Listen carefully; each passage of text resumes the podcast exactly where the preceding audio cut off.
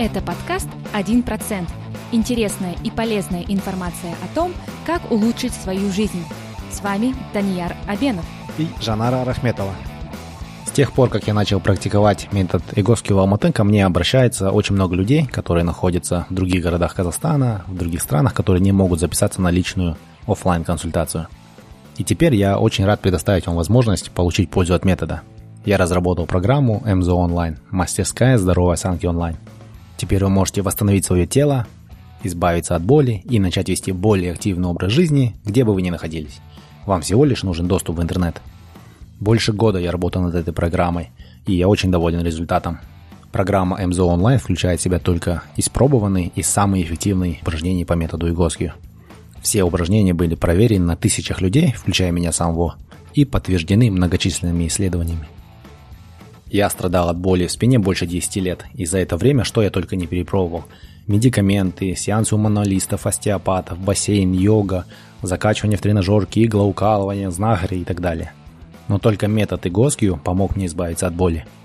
Сейчас я уже не помню, когда у меня последний раз болела спина. Раньше, когда я долго ехал в машине, поднимал тяжести или сидел за компьютером, у меня мышцы спины так спазмировали, что меня всего перекашивало и я не мог встать. Из-за боли в спине я забросил спорт, я перестал поднимать что-то тяжелое. Но с тех пор, как я узнал о методе Игоски и начал по нему заниматься, я теперь спокойно поднимаю любую тяжесть и могу часами носить своих детей на руках. Я выполнил норматив мастера спорта по стрельбе из лука, а чтобы доехать до соревнований, я провел 8 часов в машине, и при этом моя спина даже не пикнула. Сейчас мне за 30, но я чувствую себя намного лучше, чем когда мне было 20. И это произошло без операций, без медикаментов и без дорогих приспособлений и тренажеров. Человеческое тело создано для того, чтобы двигаться, но сейчас мы ведем малоподвижный, сидячий образ жизни. Из-за этого нарушается наша опорно-двигательная система и появляется боль в спине и суставах. Через специально разработанные упражнения метод Игоскю позволяет восстановить тело в правильное положение и тем самым избавляет от боли и возвращает к более активному, здоровому образу жизни. За 40 лет существования в Америке этот метод помог уже тысячам людей – Среди тех, кто занимается по методу Егоскью, самый знаменитый и известный коуч в мире Тони Робинс, подкастер Тим Феррис, чемпион UFC Конан Макгрегор, баскетболисты НБА и американские футболисты. Программа МЗО Онлайн поможет вам просто, наглядно и очень быстро вернуть ваше тело в правильное положение и избавиться от боли.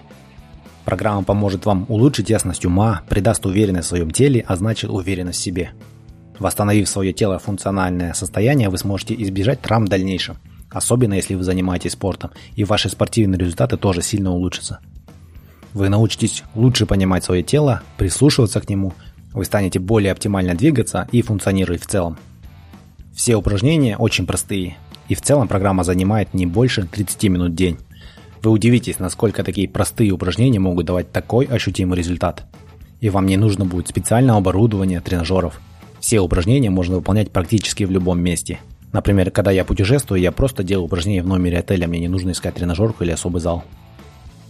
Вы можете воспользоваться программой через специальное приложение на мобильном телефоне или на планшете, или через веб-браузер на компьютере.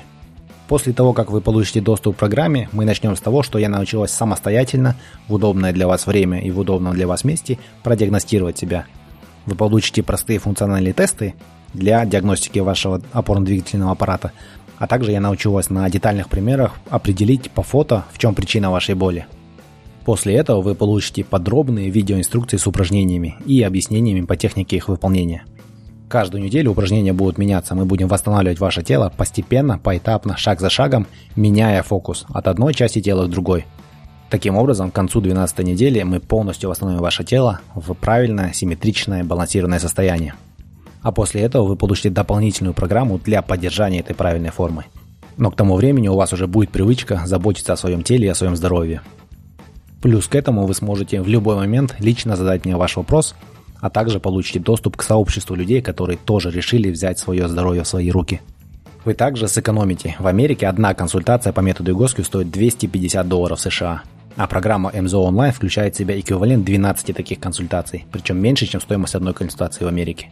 И только для вас, дорогие слушатели подкаста 1%, у меня особое предложение. Вы можете использовать промокод 1% латинскими буквами без цифр 1%. При покупке программы вы получите 15% дополнительной скидки. Чтобы узнать больше о методе МЗО и о методе ЕГОСКИ, пройдите на сайт mzasanki.com.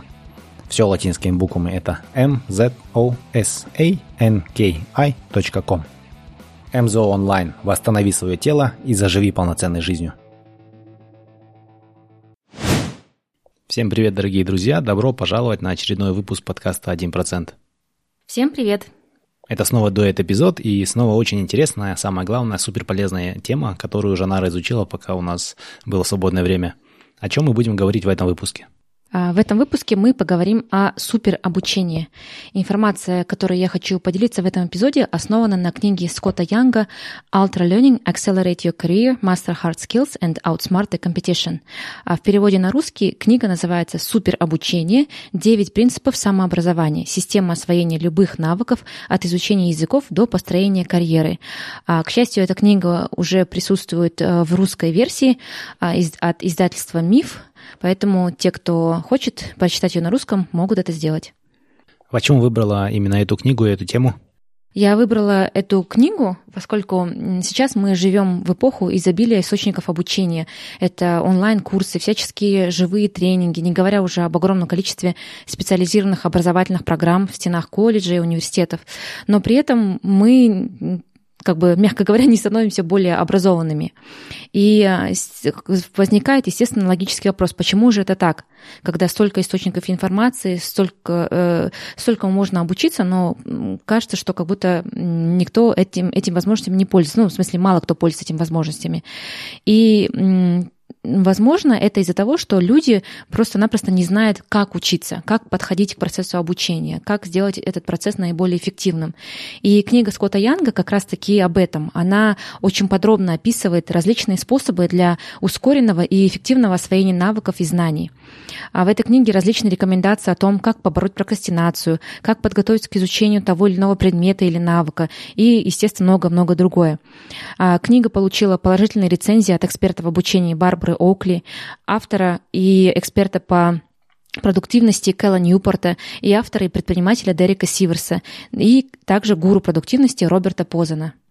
И для этого эпизода я постаралась собрать наиболее, на мой взгляд, интересные рекомендации и советы из этой книги, о которых мы поговорим чуть позже.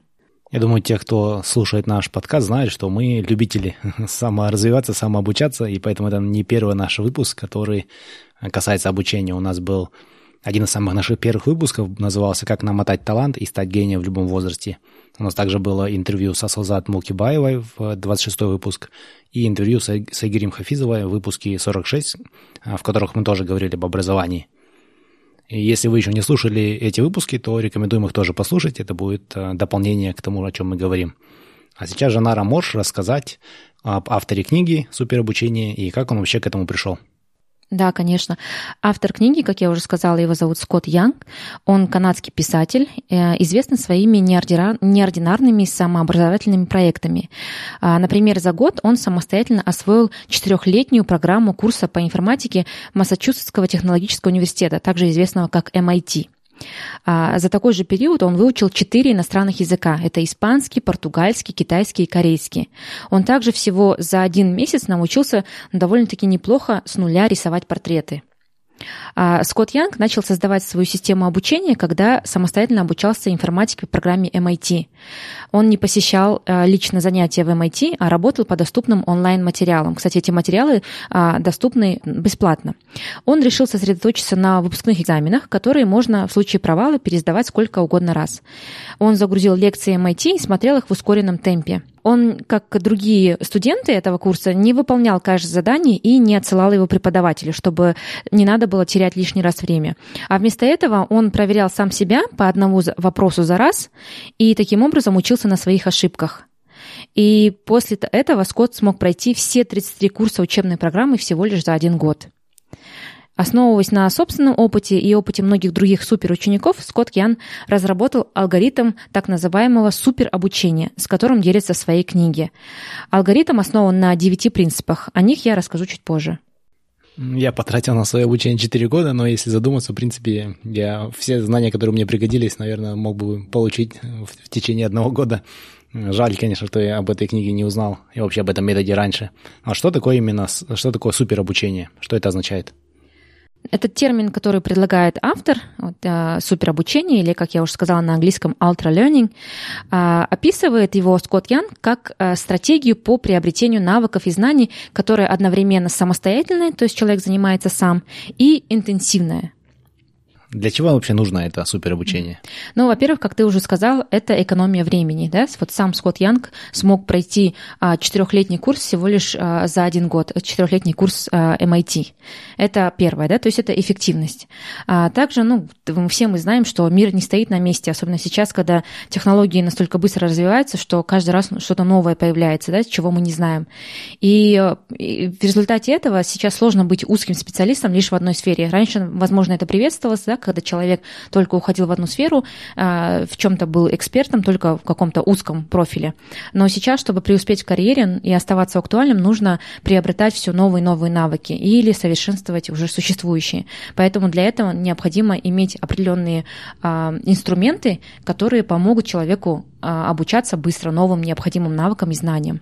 Ну, плюс это может быть просто воплощение многолетней мечты. Может, у кого-то всю жизнь мечта была научиться играть на гитаре или выучить французский язык. А, а кроме этого, это отличный способ для саморазвития. Мы с тобой, как ты уже говорил, люди, которые любят саморазвитие, и это само по себе приносит удовольствие. И это также может помочь сделать жизнь более интересной. Знания и навыки отлично расширяют кругозор. Звучит очень интересно и э, так очень многообещающе, но, наверное, есть э, что-то, о чем нужно знать, прежде чем приступить к суперобучению. Да, безусловно. Прежде чем приступать, надо понимать, что суперобучение, хоть и быстрая и эффективная стратегия, отнюдь не легкое дело и требует временных затрат и ментальных усилий. Это довольно, как я уже говорила, интенсивный процесс, который требует самоотдачу. Поэтому прежде чем начинать, тут очень важны, а, важно знать, есть ли достаточно в тебе самомотивации и самодисциплины. А также стоит подумать, достаточно ли вы серьезно в своем желании обучаться и есть ли у вас на это достаточно времени и энергии. Ну и в какой-то степени финансовых возможностей, например, для приобретения необходимых материалов. Давай, наверное, уже углубимся в сами основные принципы самообучения. Какие принципы вывел автор? Можешь ли их описать? Да, конечно. А сейчас я вкратце опишу все девять принципов, которые сформулировал Скотт Янг в своей книге, а потом мы остановимся на них а, поподробнее с кучей примеров. Первый принцип – это метаобучение. А, вкратце это означает, что прежде чем приступить к обучению, сначала нужно составить так называемую карту или схему обучения. Второй принцип – умение фокусироваться. Третий – прямое обучение или постоянная практика. Четвертый принцип – это работа над слабыми местами. Пятый принцип – проверка своих знаний. Шестой принцип – обратная связь. Седьмой принцип – усвоение и запоминание. Восьмой принцип – развитие интуиции или глубокого понимания. И, наконец, девятый принцип – это экспериментация. Давай теперь по порядку. Расскажи про первый принцип метаобучения, что он означает. Метаобучение – это о том, как учиться, о самом процессе. Скотт Янг советует первым делом, прежде чем приступить к обучению чего-либо или изучению чего-либо, ответить на следующие три вопроса. Зачем, что и как. Первый вопрос «Зачем?» – это такой, можно сказать, самый главный вопрос. А он говорит о том, для чего вообще вы хотите обучиться. Зачем и для чего вы хотите обучиться тому или иному навыку, знанию. Какова ваша мотивация в изучении выбранной вами области. Автор выделяет два типа мотивации в изучении чего-либо. Это инструментальная и внутренняя. А первая а, мотивация – это когда мы мотивированы каким-то внешним факторами. Допустим, для того, чтобы получить повышение в карьере, вам надо выучить язык программирования. А, кстати, автор приводит в своей книге такой пример библиотекарши по имени Диана Фезенфельд. По-моему, она проживает в Финляндии, если я не ошибаюсь, она а, работала в библиотеке, и пришел такой момент, когда она поняла, что ей недостаточно быть про- просто библиотекарем. То есть ей необходимы были какие-то новые знания, поскольку если бы она их не приобрела, то ее карьера уже могла бы завершиться. И в результате она решила сама изучить статистику и визуализацию данных. После того, как она приобрела эти навыки, она стала практически незаменимой на работе. Вот это как раз-таки пример а, внешней мотивации. То есть из-за того, что ее карьера стояла на кону, а эта женщина решила приобрести новый навык и таким образом стала незаменимой в своей работе. Второй вид мотивации – это внутренняя мотивация, это желание что-то изучить, которое исходит изнутри. Может, как я уже говорила, вы всегда хотели выучить иностранный язык или играть на гитаре. То есть мотивация исходит от вашего личного желания. А также очень важно, пишет э, Скотт Ян, в случае инструментальной мотивации, то есть когда изучение чего-либо рассматривается как способ достижения определенной цели, например, смена сферы деятельности, повышение на работе, в этом случае необходимо узнать заранее, приведет ли само обучение к вашей цели – это можно сделать, поговорив с экспертами в соответствующей области, а, задать им соответствующие вопросы. А, Скотт Ян также говорит, что многие его знакомые, которые хотят поменять карьеру или получить повышение на работе, часто поступают на магистратуру или MBA а, думая, что это приведет их к цели. Но вместо этого по завершении учебы они не только никуда не продвигаются, так еще и утопают в кредитах за учебу. В случае же внутренней мотивации также важно определиться с вопросом «зачем?». Зачем вы хотите выучить, к примеру, французский язык? Чтобы смотреть фильмы на французском или провести отпуск во Франции? От этого будет зависеть, какие учебные материалы и подход в изучении языка вам больше всего подойдет. А, кстати, тут хочу привести пример а, от себя. Недавно, ну, относительно недавно я дочитала книгу э, мемуар Харуки Мураками, которая называется «О чем я говорю, когда говорю о беге». Так вот, э, в ней он описывает такой случай, когда он решил взять уроки плавания, поскольку он участвует э, в триатлоне, и плавание у него было немножко слабовато. Так вот, он э, использовал столько тренеров, ходил ко многим э, тренерам по плаванию, но никто не мог его толком обучить правильной технике плавания, чтобы он мог добиться более хороших результатов в триатлоне. И наоборот, даже у него техника ломалась после этого, у него даже результат намного был хуже после этого. Пока, наконец, его супруга не посоветовала обратиться к ее тренеру по плаванию. А та в первую очередь его спросила, для чего он тренируется. Она была единственная, кто из всех тренеров, кому он ходил, который задал этот вопрос, зачем вообще ему нужны дополнительные уроки по плаванию. И когда она узнала, что он хочет э, взять уроки по плаванию для того, чтобы подготовиться лучше к триатлону, она стала работать с ним над определенными моментами именно для улучшения техники плавания в рамках триатлона. И, естественно, результаты Мураками сразу улучшились. То есть, э, как говорит Скотт Янг, автор книги, у нас есть, э, перед тем, как начать работу по самообучению, нужно ответить на три вопроса. Да? Зачем, что и как. Вот мы рассмотрели вопрос «зачем?», зачем нам это нужно. Теперь э, нужно ответить на вопрос «что?». Да. А, Скотт Ян советует разделить выбранную область обучения на три категории. То есть, что вы изучаете, разделите это на следующие категории. Первое – это концепции, то есть это идеи, которые нужно понимать, а не просто запомнить. Например, в математике и физике много концепций, которые требуют глубокого понимания. А, а вторая категория – это факты, то есть то, что нужно запоминать знать по памяти. Например, если вы изучаете историю, то вам, скорее всего, нужно будет запомнить много исторических фактов, разных дат и так далее. А третья категория – это процедуры, то есть все те моменты, которые требуют практики. Следующий шаг а, – это выделить среди этих категорий те области, которые требуют наибольших усилий. Это даст хорошее представление о том, где могут возникнуть сложности в изучении и, соответственно, позволит сконцентрироваться больше на этих вещах. И остается третий вопрос, да, на который нужно ответить. Э, вопрос «как?». А, здесь автор предлагает два подхода к обучению. Первое – это бенчмаркинг или сравнительный анализ. Как обучаются другие? Если вы хотите выучить предмет, который преподают в учебных заведениях, например, информатику или историю, то лучше всего начать с изучения учебной программы именно в таких учебных заведениях, где этот предмет преподают. Они, как правило, есть в свободном доступе. Например, я уже говорила, что а, многие материалы MIT есть в свободном доступе также других очень элитных учебных заведениях, как Гарвард, Стэнфорд.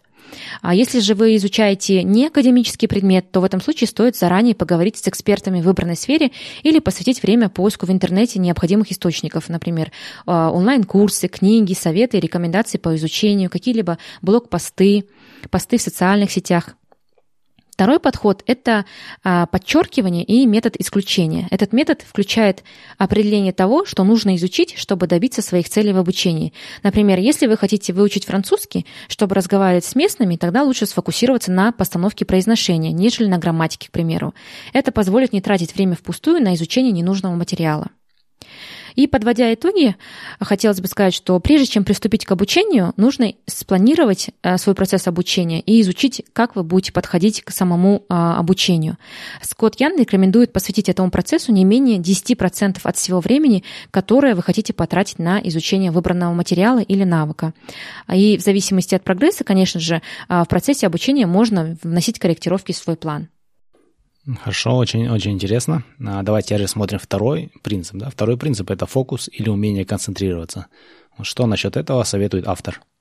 Скорее всего, это одна из самых важных частей суперобучения, потому что для того, чтобы что-то изучить, а, нам необходимо иметь определенный уровень концентрации и умение фокусироваться – но зачастую мы прокрастинируем, к сожалению, и из-за этого не выполняем срок поставленной задачи.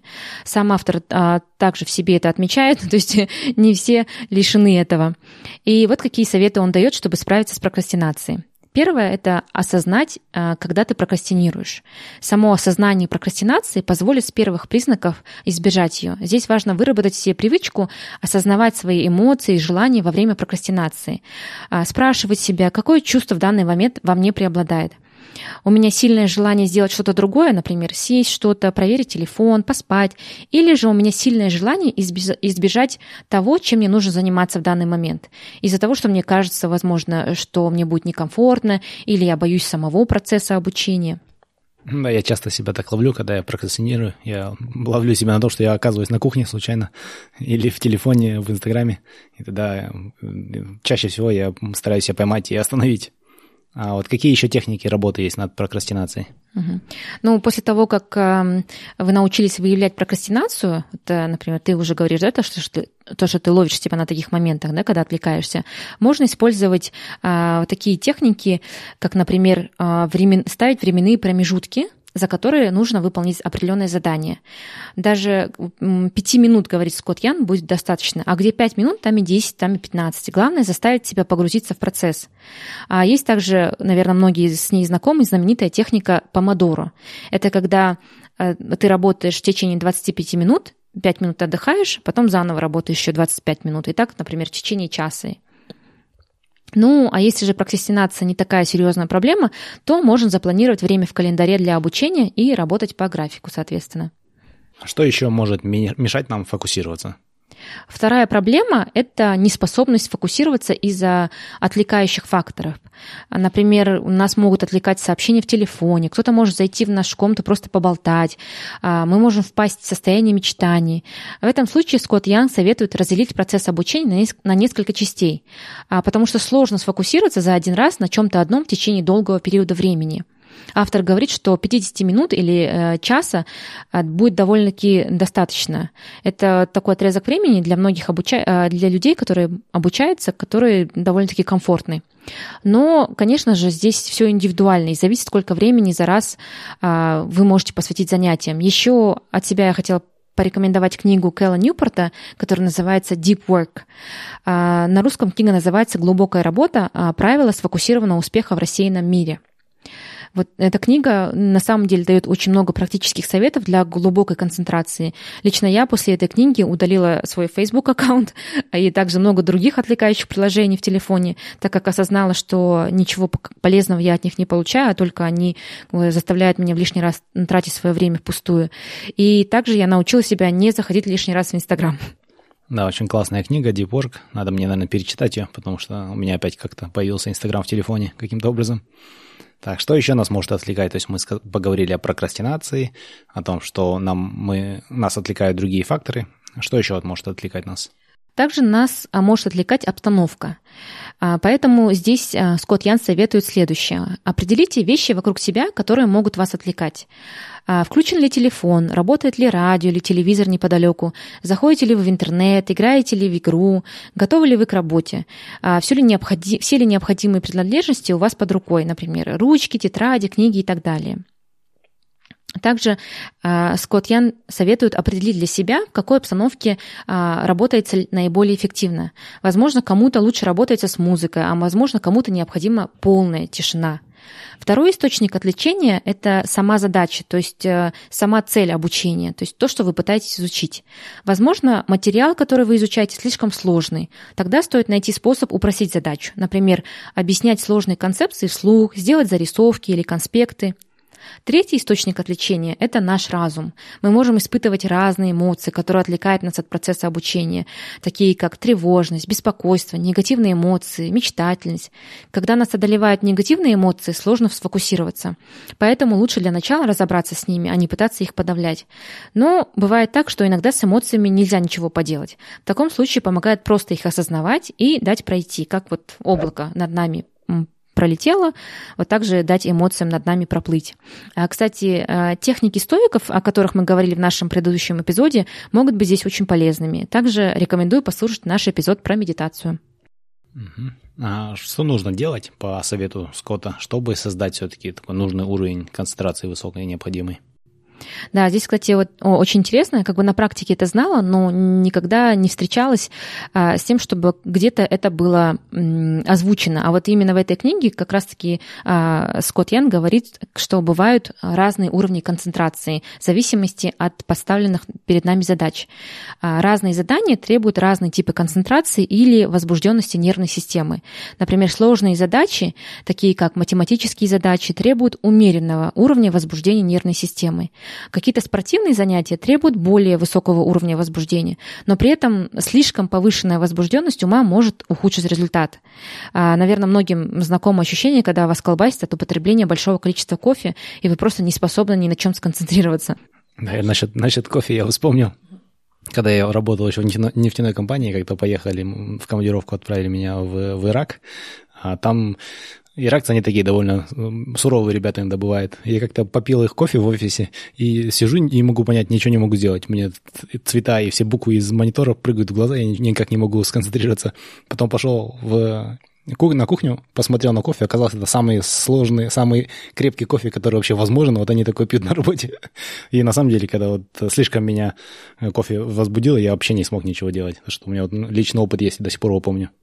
А что, что еще нужно делать, чтобы концентрироваться? А, также очень важно высыпаться. Э, эмпирически доказано, что сон кардинально влияет на успешность выполнения задач. О важности сна, кстати, мы подробно говорим в нашем эпизоде о сне. Это один из наших первых эпизодов.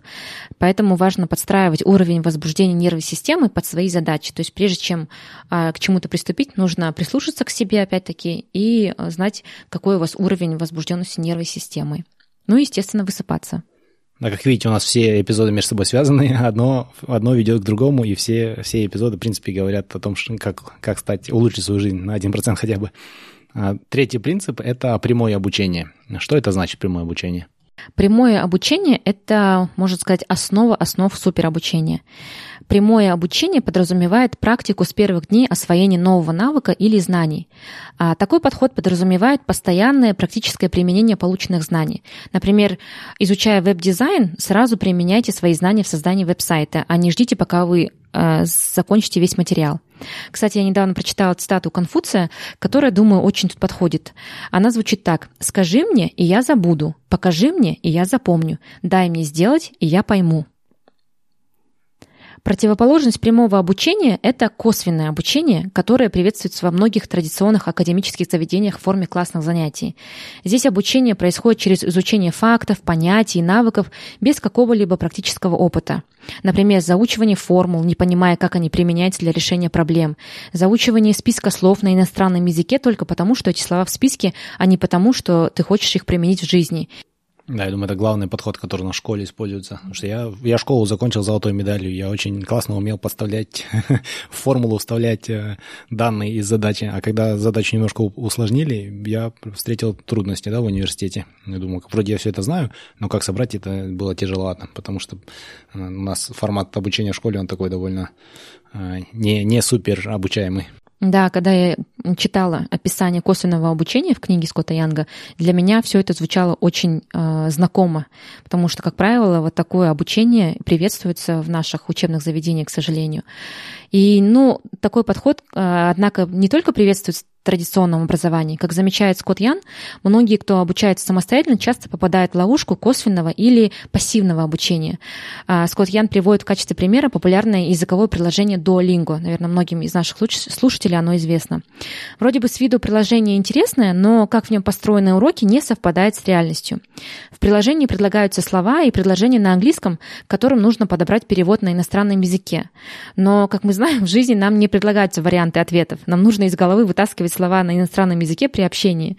Ты Кстати, использовала? Да, я как раз-таки хотела и поделиться своим личным опытом использования Duolingo. Я в одно время была так этим приложением вдохновлена, что начала параллельно изучать несколько языков. Немецкий, португальский, а, я уже не помню, по-турецки, по-моему. И вроде бы все задания получались, да, я очень успешно подставляла правильные слова в пробелы, но я поняла, что при этом мой э, уровень знания иностранного языка никак не улучшался.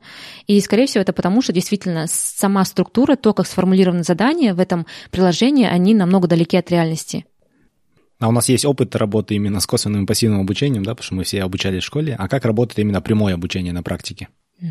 Самый простой способ прямого обучения – это посвятить много времени тому, чему вы хотите обучиться. Если, например, вы хотите выучить иностранный язык, начинайте говорить на нем с первых же дней обучения. Не стоит бояться, что у вас недостаточный а, словарный запас, просто нужно иметь смелость а, начать с первых дней. Если вы хотите научиться создавать компьютерные игры, тогда смелее создавайте их. Если вам нужно сдать тест, то попрактикуйте решение задач, которые, скорее всего, будут в тесте. То есть нужно всегда стремиться связывать полученные знания с контекстом, в котором вы хотите их применить. Метод прямого обучения более интенсивный и менее комфортный, чем косвенный метод. Поэтому тут очень важно делать акцент на практику, так как очень легко податься соблазну просто пассивно читать учебники или слушать лекции и в итоге не получить желаемых результатов. Это, например, как учиться плавать по книжке – ну, в принципе, мы так, таким способом мы подкаст создали, да? Начали сначала его создавать, потом смотрели, что нужно делать, как обрабатывать звук и так далее. И в итоге, в принципе, вот получилось то, что получилось довольно неплохо. А какие существуют способы прямого обучения? Самый простой способ прямого обучения – это учиться делая. Если это невозможно, то есть а, то, что вы изучаете, не дает возможности сразу применить ваши знания или навыки на практике, то стоит создать искусственный проект или среду, которая позволит практиковать ваши знания. А, например, можно решать задачи из предыдущих экзаменов. Допустим, если вы сдаете какой-то экзамен, то, естественно, а, вам не, будет доступны, не будут доступны э, вопросы, которые будут на самом экзамене. Но можно всегда обратиться к предыдущим тестам или экзаменам и практиковать именно их, вместо того, чтобы просто читать пассивно книги в учебнике. А также Скотт Ян делится несколькими техниками, которые используют суперученики. А первое – это обучение на основе проекта. Такой подход предполагает создание чего-либо. Например, если вы изучаете программирование, то можете создать свою видеоигру. Такие практичные области, как инженерия, дизайн, искусство, работа с деревом и многие другие области очень хорошо подходят для проектного обучения. Даже, как, Даниар, ты уже упомянул, подкаст тоже подходит для проектного обучения. Но даже в более академических дисциплинах можно использовать этот метод – один из суперучеников, о котором Скотт Ян написал в книге, хотел глубоко изучить военную историю, чтобы говорить на эту тему сознанием дела. А, естественно, как он мог практиковать? Да? Это как бы такой навык или такие знания, которые сложно просто практиковать на, а, на деле. И для того, чтобы все равно получить практический опыт, он решил в качестве проекта а, написать диссертацию. Таким образом, он изучил тему более прямым способом, нежели лишь пассивно читая книги по истории. Вторая тактика – это погружение. Погружение – это создание вокруг себя среды, в которой волей-неволей практикуется навык. А, самый типичный пример – это изучение иностранного языка. Погружаясь в языковую среду, заставляешь себя практиковаться, так как другого выбора просто нет. Но такой подход применим не только к изучению языков. Если вы изучаете программирование, например, то можете присоединиться к open-source разработке, чтобы подвергнуть себя новым задачам программирования. Таких, я, как мне известно, довольно много open-source проектов. А третий способ прямого обучения – это метод имитации полета. Не все навыки можно практиковать напрямую. В таком случае можно практиковаться на специальных тренажерах, которые максимально приближены к реальности. Например, учиться пилотированию самолета на летном тренажере. Даже в изучении языка будет намного эффективнее взять уроки французского по скайпу перед поездкой, чем учить, его по учебнику. И, наконец, четвертый метод. Автор называет его чрезмерный подход. Такой подход заключается в том, чтобы поместить себя в очень требовательную среду или сильно усложнить себе задачу, то есть выйти максимально из зоны комфорта. Например, вы хотите улучшить навык публичных выступлений. Тогда можете выступить перед сложной аудиторией, предвзятой аудиторией. Или если вы изучаете стендап, то можете поучаствовать в открытом микрофоне. Можно также специально попробовать решить задачу, которая выше вашего текущего уровня. Например, известный полиглот Бенни Льюис любит задавать языковые экзамены, поскольку они дают конкретный вызов. Другая знакомая автора решила выставлять свои работы по фотографии на выставках, чтобы еще больше улучшить свои навыки. Подытоживая, каждый раз, когда вы изучаете, изучаете что-либо, всегда спрашивайте, как это будет применяться на практике, и все время практикуйтесь. Я думаю, с этим хорошо разобрались, и и я думаю, вам стало понятно теперь, как, как нужно учиться, как фокусироваться и так далее. А, давайте рассмотрим принцип 4. Атакуйте свои слабые места. А, звучит очень интересно. Что здесь подразумевает автор? Скотт Янг считает, что в обучении есть такое явление под названием лимитирующий шаг. Это когда один аспект в обучении создает эффект пробки и замедляет скорость всего процесса обучения. То есть слабое звено, которое замедляет ваш прогресс. Например, слабое знание арифметики и алгебры мешает в решении более сложных математических задач. Или же небольшой словарный запас а, не даст особой возможности поговорить с носителем языка. Исходя из этого, Скотт Ян советует определить свои слабые звенья и сконцентрироваться на них вместо того, чтобы изучать все компоненты сразу. Кроме того, Скотт Ян советует не забывать о практике, как мы уже говорили. Поработав над слабыми местами, нужно не забывать возвращаться к практике снова и снова. Да, я помню, я когда я невольно, а, неосознанно использовал этот метод, когда я готовился к, экзаменам поступления, а, когда я в школе еще учился, у меня, в принципе, грамматика по-английскому была неплохая, но я, не, когда пробный тест сдавал, очень слабо набирал по reading в SAT, потому что я понимал, что я недостаточно слов знаю. А математика у меня, в принципе, была хорошая, и тогда я вот несколько месяцев посвятил именно тому, чтобы выучить много-много слов, и потом уже опять начал над математикой, над остальным работать, и у меня сильно подскочил результат. Поэтому я, в принципе, оказывается, какие-то методы уже использовал из этого. Да, возможно, мы просто не знаем, но многие эти методы используем на практике. А, я лично тоже могу поделиться своим опытом, когда а, я занималась стрельбой из лука. А, у меня была Проблема то, что я очень быстро нажимала на курок, то есть стреляя из бочного лука. Там используется специальное такое приспособление, где есть курок. А для того, чтобы стрелять э, хорошо, нужно какое-то время держать свой палец на курке. И вот я просто отрабатывала, а, ставила таймер и отрабатывала вот время удержания своего большого пальца на курке. И таким образом смогла вот этот навык себе улучшить. А какие техники предлагает Скотт Янг именно для работы над слабыми местами? Для начала нужно определить слабые места или пробелы в знаниях, которые сдерживают дальнейший прогресс, как я уже говорила. А, какой элемент в навыках, если его улучшить, поможет намного лучше продвинуться вперед с наименьшими усилиями. Может быть, это слабые знания Excel, которые мешают продвинуться дальше в знаниях бухучета, или нехватка словарного запаса в иностранном языке, что не дает вам более свободно говорить на нем. Что касается методов при работе над слабыми местами, то тут Скотт Янг предлагает пять видов практики – Первое – это разделение навыка на элементы и тренировка конкретного элемента. А часто музыканты так практикуют определенный сложный отрезок музыкального произведения, пока не добьются улучшения. Таким же образом спортсмены часто практикуют один из элементов игры, например, удары пенальти. Сам Скотт Янг в изучении иностранных языков часто повторяет несколько ключевых фраз, чтобы они остались у него в долгосрочной памяти. Поэтому здесь совет разбить то, что изучаешь на элементы, и тренировать те элементы, которые даются особенно трудно или имеют особую важность.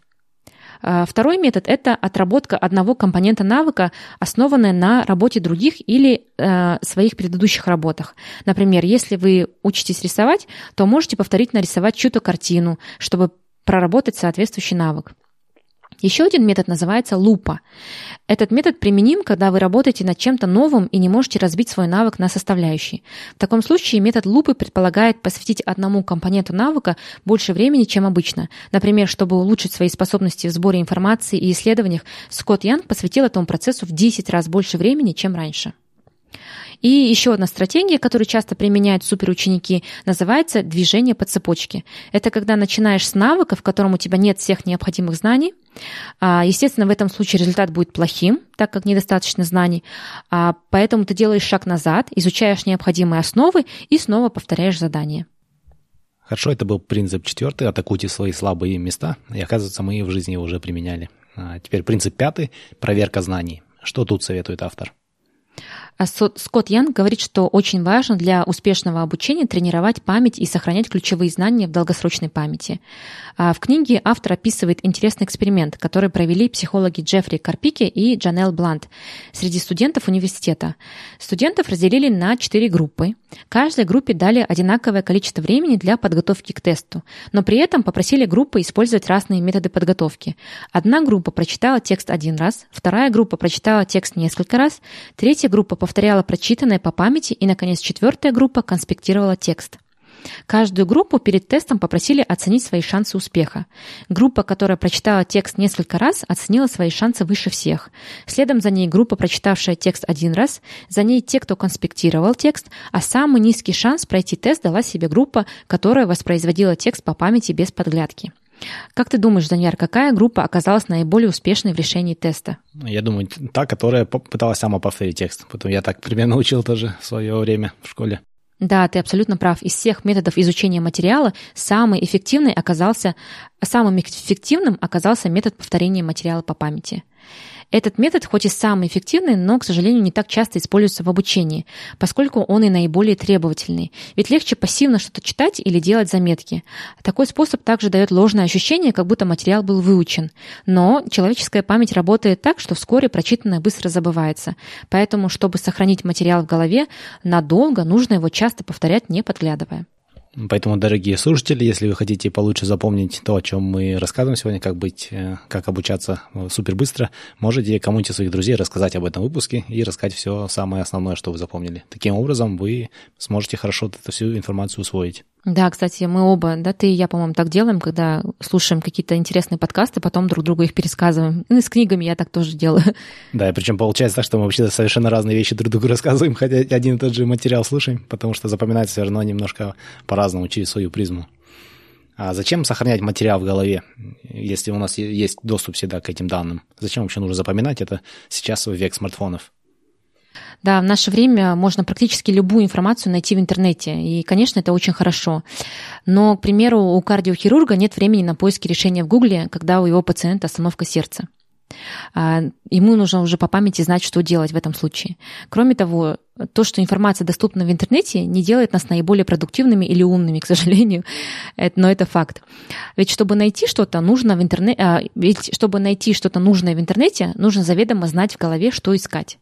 Конечно, запоминать все подряд не стоит, да и невозможно. Но сохранять в голове ключевые знания очень важно.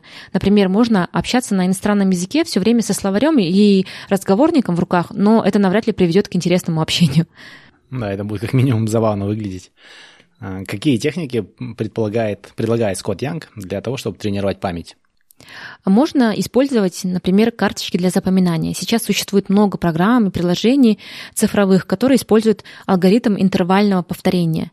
Карточки идеально подходят для запоминания иностранных слов и фраз, и э, также для запоминания диаграмм, определений, уравнений. Я, к примеру, использую такие карточки, которые называются анки для изучения испанского языка. Да, я тоже так английский учил с, с карточками. Еще один способ – это свободное повторение. Скотт Янг советует, после того, как вы прочитали текст, закройте книгу и напишите на чистом листе бумаги все, что вам удалось запомнить. Это будет сделать сложно, и многое будет упущено, но как раз-таки в сложности и заключается эффективность этого метода. Заставляя свой мозг вспомнить пройденное, мы формируем знания в долгосрочной памяти. Третий метод – это конспектировать материал в виде вопросов вместо того, чтобы просто переписывать основные моменты. Например, вы прочитали главу книги, а потом формулируете вопросы по теме. К примеру, каковы основные тезисы главы, что автор подразумевает под определенным термином и так далее. Но не всегда просто запомнить информацию достаточно. Во многих сферах, например, в программировании нужно уметь применять знания на практике. Здесь Скотт Янг советует создавать для себя задачки, например, написать часть кода, используя определенный алгоритм. Еще одна тактика – это работа с закрытой книгой. Как в случае свободного повторения, мы делаем конспект по памяти, не заглядывая в учебник. Давай дальше пойдем по принципам. Сейчас давай поговорим о следующем шестом принципе суперобучения – это обратная связь. Обратная связь играет очень важную роль в успешности обучения.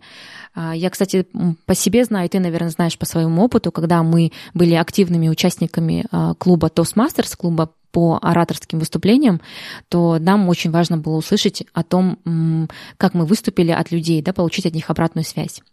Но здесь есть определенные нюансы. Не вся обратная связь работает одинаково хорошо, и чем больше обратной связи не означает, тем лучше. Тут важно сохранять баланс и уметь отличать полезную обратную связь от ненужной, а также уметь не принимать обратную связь слишком близко к сердцу, особенно если она очень негативная. Скотт Янг отмечает, что, как правило, суперученики, которых он изучал, не боятся агрессивной обратной связи. Поэтому не стоит жалеть себя и позволять своему самолюбию мешать обучаться.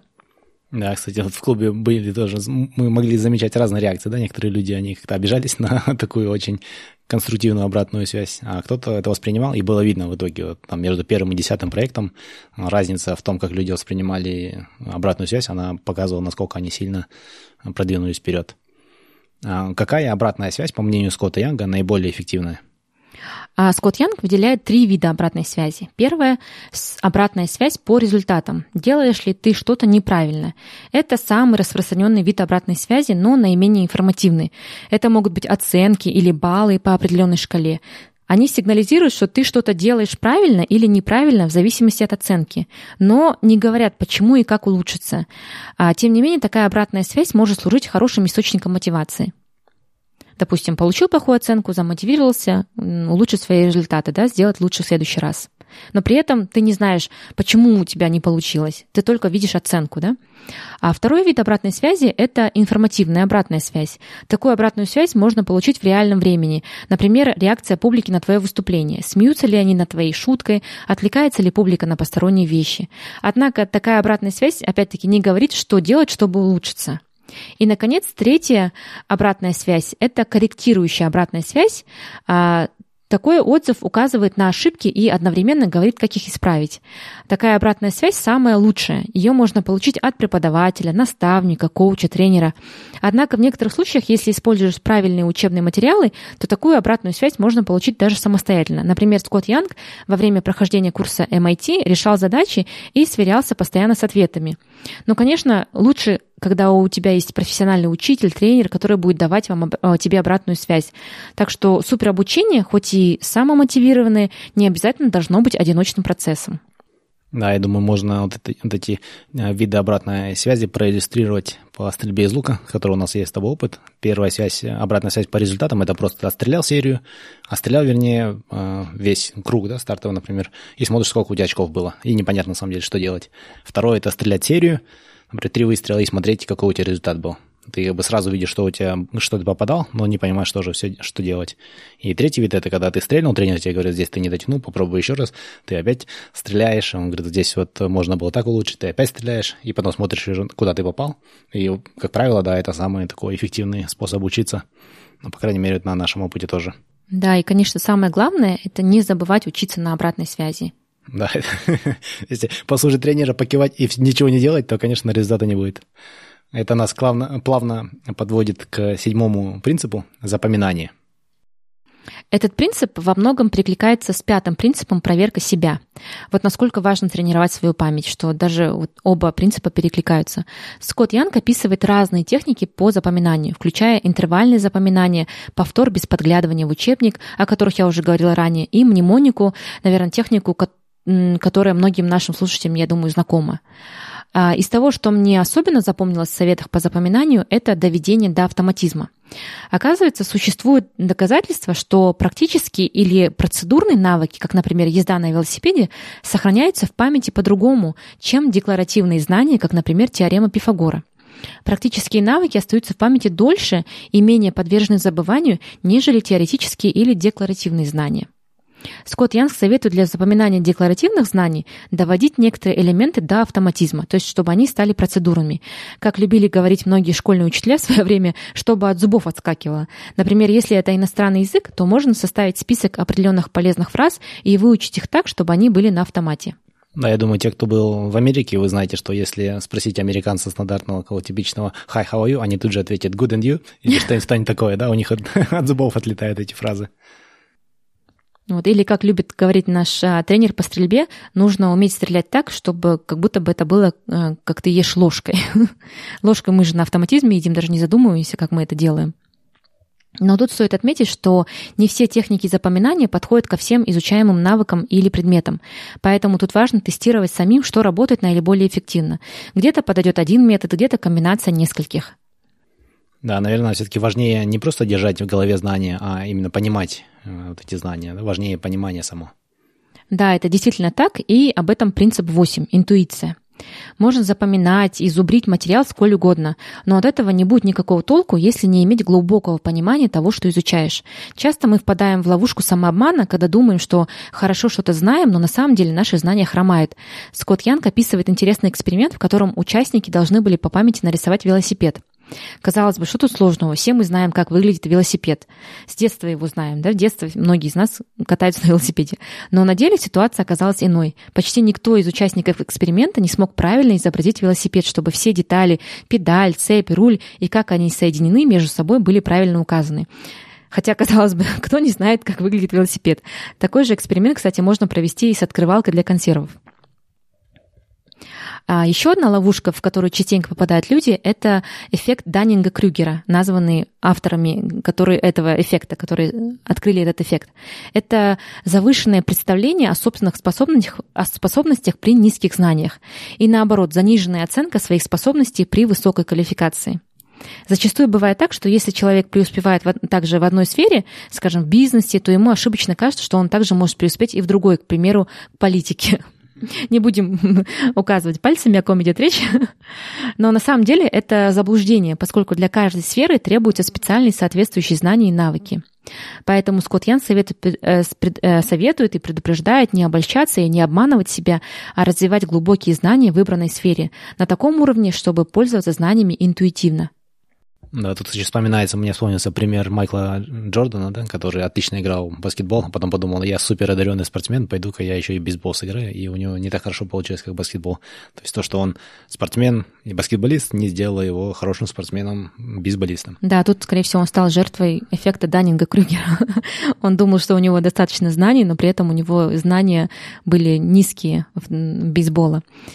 А что автор советует делать в таких, в таких случаях? В книге Скотт Янг приводит в пример американского физика Ричарда Фейнмана.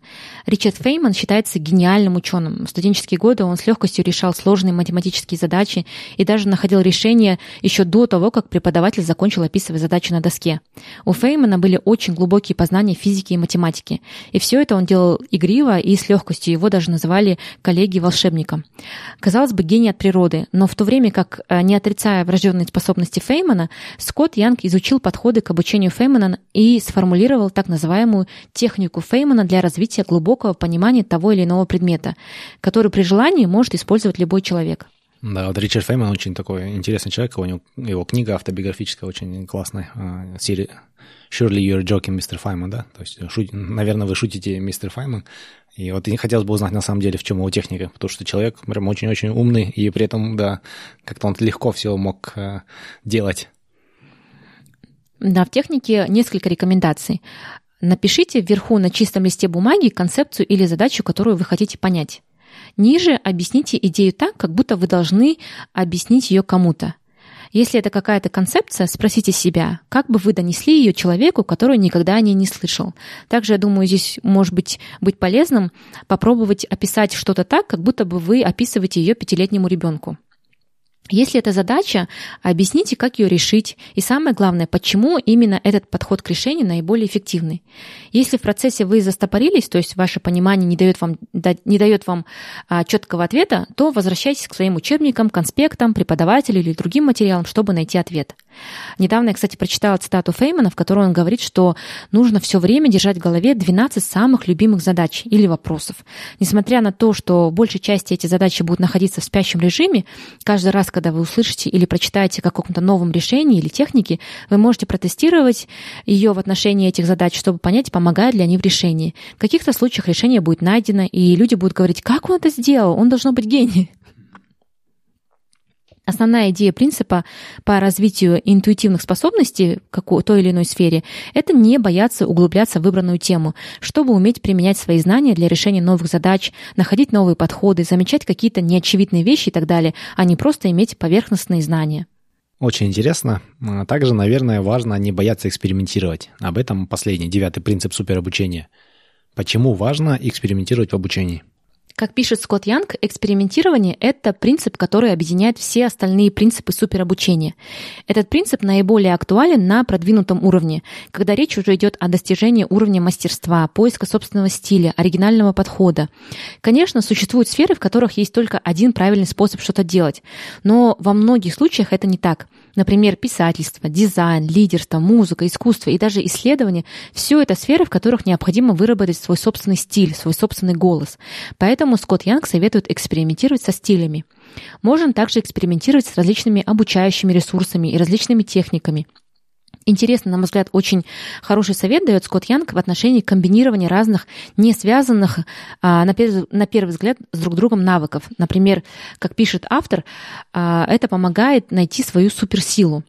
Можно быть не только крутым инженером, к примеру, но и отличным спикером и успешно выступать на публике на тему инженерии. Такая комбинация навыков дает возможность быть уникальным и выделиться среди других профессионалов. Да, здесь опять-таки не могу не упомянуть нашего тренера по стрельбе. Он часто говорит, не бойтесь экспериментировать, меняйте, пробуйте разное, в том числе там, оборудование, подход техники и так далее. Да, действительно, благодаря этому принципу мы с тобой перешли на блочные луки и попробовали разные виды сопутствующего оборудования.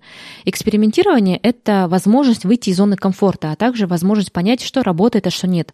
Вспоминается здесь цитата американского изобретателя-предпринимателя Томаса Эдисона. «Я не терпел поражения, я просто нашел 10 тысяч способов, которые не работают». А я думаю, на этом мы заканчиваем девятый принцип суперобучения, и я думаю, пора подвести итоги. Подводя итоги, а, прежде всего хочу оговориться, что суперобучение, хоть и по большей части подходит для самообразования или самообучения, э, отнюдь не означает, что можно забыть про формальное обучение, то есть традиционное обучение. Существуют сферы, и это совершенно понятно, где без диплома или сертификата никак не обойтись. Самые очевидные, конечно, примеры — это медицина, пилотирование самолета. Вы бы не стали доверять кому-то, кто сам обучился этим сферам но даже в таких сферах принципы суперобучения вполне применимы. Кроме того, существуют также образовательные учреждения, где можно научиться практическим навыкам, например, Академии художеств, кулинарной школы. Я думаю, если можно было бы вынести только одну вещь из книги Скотта Янга, так это то, что мы должны сами нести ответственность за свое обучение и брать этот процесс в свои руки, чтобы получить наилучший результат, будь то самообразование, обучение в учебных заведениях или работа с тренером. Техник и методов для этого существует большое количество, нужно просто пробовать. И я надеюсь, эта информация станет полезной для наших слушателей и вдохновит на новые проекты. Меня она уже вдохновила снова заняться испанским языком. Да, нам нужно, и нам нужно поскорее вернуться в стрельбу. Мы потому что, судя по всему, не можем не, не говорить о стрельбе даже как 10 минут. Всем спасибо, что послушали наш выпуск. Жанара, спасибо, что ты подготовила такой замечательный, интересный и полезный материал. Очень была рада поделиться. Надеюсь, эта информация станет для наших слушателей полезной. И улучшит вашу жизнь хотя бы на 1%. Всем пока. Пока. Если вы хотите узнать больше об этом выпуске, то заходите на наш сайт 1%.com. Все латинскими буквами, без цифр. Если вам нравится наш подкаст, то, пожалуйста, поддержите нас. Расскажите о подкасте своим друзьям и научите их пользоваться подкастами. Поставьте нам 5 звездочек на iTunes. Это поможет другим людям найти подкаст и узнать интересную информацию. Впереди у нас заготовлено еще очень и очень много интересных и полезных выпусков. Я уверен, что информация из этих выпусков поможет вам улучшить свою жизнь хотя бы на 1%. Спасибо вам за ваше внимание и за вашу поддержку. Пока!